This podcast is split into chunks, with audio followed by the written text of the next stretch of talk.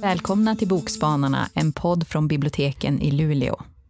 Och vi som pratar är Magnus, Agneta och Julia. Vad vill vi tipsa om idag? Ja, jag tänkte att jag skulle börja med en bok som heter bara på besök av Beth O'Leary. Och den är så häftig, för hur många gånger läser man böcker om 79-åriga kvinnor som bejakar sin sexualitet? Wow. Inte många, jag tror att det här är premiär för mig alltså. Um, och det här är ju en, en så kallad feelgood eller må bra-roman. Uh, och en av huvudpersonerna är alltså 79-åriga uh, Eileen Cotton.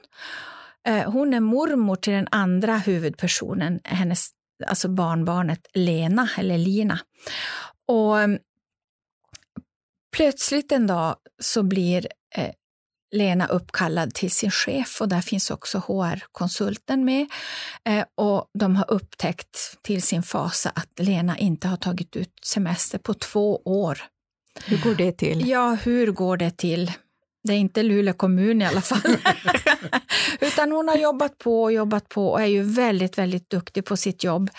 Um, men så upptäcker de det här. Och det har ju hänt en väldigt traumatisk händelse som vi senare får ta del av i boken. Uh, så att man kan på sätt och vis förstå att hon har jobbat som en, en slav för att inte behöva tänka så mycket på det här som har hänt. Hon har en pojkvän som jobbar på samma ställe och som ofta, tycker jag, eh, utnyttjar henne lite grann för att hon är mycket bättre på än vad han är på att sammanställa rapporter och räkna ut saker och så där. Så att hon gör ganska mycket jobb åt honom också på fritiden. Ja. Så att hon är liksom aldrig ledig, ja, eller hur? Mm. Eh, men nu tvingas hon alltså ta två månaders semester på raken. Och då väljer hon att åka till sin mormor i, i vad kallas de här dalarna, ni vet, i England. Dales, mm, där kommissarie Alan Banks har sitt, sina, där hans böcker utspelar sig av Pete Robinson, fast det här är ju ingen deckare. Yorkshire Dales kanske, Kanske. Kan det vara så? Med risk för att jag, att jag har fel. Det är i alla fall en, en by som heter Hamley. Den finns inte på riktigt, den är påhittad, men, okay. men den skulle mycket väl kunna finnas. I den här byn så har mormor ett väldigt stort nätverk. Hon är li, lite grann spindeln i nätet. Hon har varit lite Mm, inte under isen, det ska jag absolut inte säga, men hennes man Wade lämnade henne efter många, många, många års äktenskap för dansläraren. Och första gången hon saknar honom det är efter fyra underbara månader utan honom. Då ska hon öppna en burk med pastasås och hon får fagerlund inte upp burken. Så då saknar hon honom. Men hon ger sig inte. Till sist så får hon ju upp den där jäsansburken också. Um, men i alla fall, mormor och Lena, mormor är ute efter en man, hon vill träffa en ny man. Hon har skrivit en hel lista på män i byn, eller hel lista, fyra män tror jag hon kom upp till. det är, det är inte så stort utbud, ja. men någon han ligger bra till för att han har alla tänder i behåll och någon annan ligger bra till för att han har fortfarande har håret i behåll. En tredje, mm, okej, okay, han skulle kunna duga, men han är fortfarande kär i sin före detta fru. Så att, mm. ja, det, det, är inte något stort utbud. Så när Lena kommer dit och upptäcker den här listan så säger hon, men Ja, men de börjar prata och så kommer de på att de ska byta boende. Så Lena ska flytta in till mormor i två månader och mormor ska åka till London och flytta in i Lenas lägenhet tillsammans med hennes lägenhetskompisar då, för det är så vanligt att man delar där. Um, det blir ett äventyr. Det blir ett riktigt äventyr och så gör då Lena en Tinder-profil till sin mormor och det börjar ju ganska fort rassla in namn. Och sen är ju mormor en sån här person som hon kan inte gå förbi någon som sitter på en bänk och ser ledsen ut utan att fråga men hur mår du? Och i London finns det ju massor med sådana ensamma människor som bara väntar på att någon ska höra av sig till mm. dem, om det så bara är i deras, deras egen trapp. Men Lena har ju också uppdrag. Bland annat så ska hon gå ut med, med en hund en gång i veckan.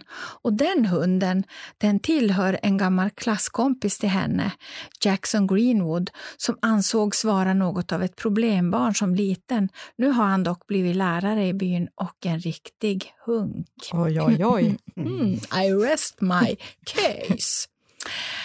Och ja, jag ska inte berätta så mycket mer än att Eileen börjar dejta. Ja. Mm. Mm. Och det är alltså bara på besök av Beth O'Leary. Men det är en mångbottnad historia. Det handlar ju också om sorg och förlust. Läs den. Nu måste jag säga emot dig. Jaha, Jag vet faktiskt en bok om en äldre kvinna som bejakar sin sexualitet. underbart. Tove Jansson har skrivit en bok som heter Solstaden Ja, som utspelar sig i en pensionärsstad i Kalifornien, tror jag. I varje fall någonstans i USA. The Sun City. jag skriver ner här. Solstaden av Tove Jansson. Härligt. Och i den så får man liksom följa ett antal kvinnor som bor i den här staden. Varav en har en assistent som är en mycket vacker ung man. Mm. Oj, oj. Och hon låter sig förföras av honom. Ja, och nu kom jag på Colleen O'Culloch. Har skrivit en bok som heter Tim.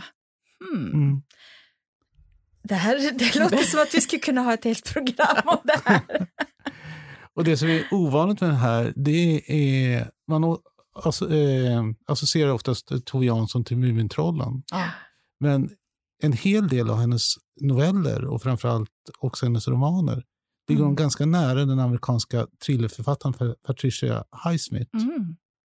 Alltså hon har skrivit väldigt dunkla saker. Man vet inte riktigt vad som är rätt och fel. Och egentligen så skulle jag... Solstaden är bra, men eh, Tove Janssons noveller som till exempel Dockskåpet är ett strå vassare. Oh.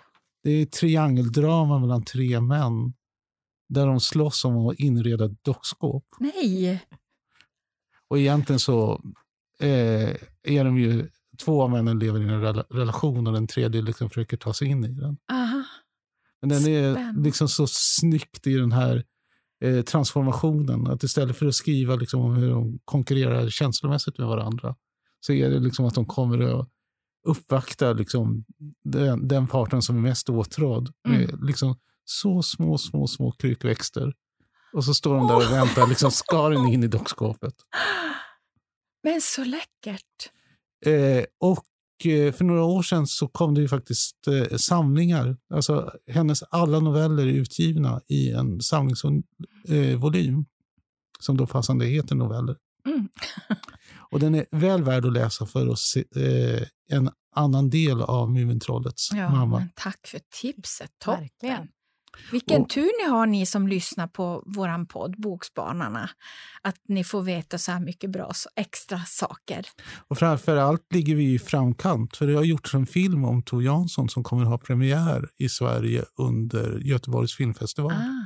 Jag var på den här eh, utställningen som hon hade ute på Lidingö Mm. eh, för några år sedan och där, där framgick det bara hennes konst är ju helt fantastisk. Jo, Ja.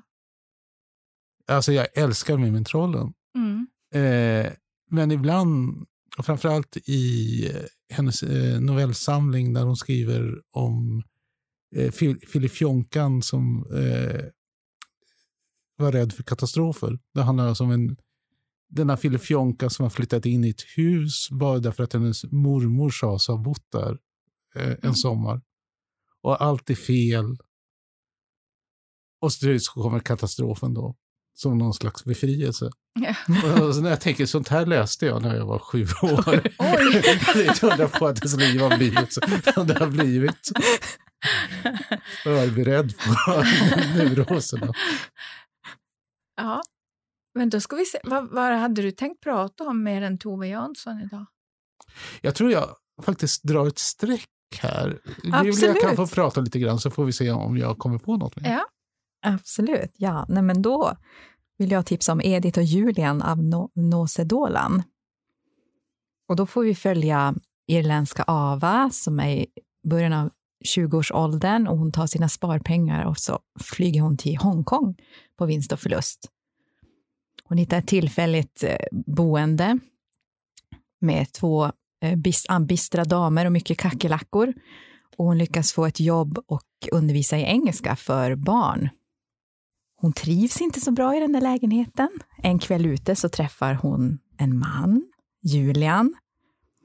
Han är eh, närmare 30, från Storbritannien, banktjänsteman. Hon börjar besöka honom i hans stora, hyrda, opersonliga lägenhet. Och eftersom hon vantrivs så mycket hemma så slutar det med att hon är där mer och mer och börjar sova över och till slut flyttar hon in till honom i hans gästrum. Och det är som att han fyller upp hennes liv. Hon är på sitt jobb och hon är hemma med honom och umgås med honom och tänker mycket på honom. De säger att de är kompisar, fast ändå har de sex med varann. Så de har en komplicerad relation tillsammans.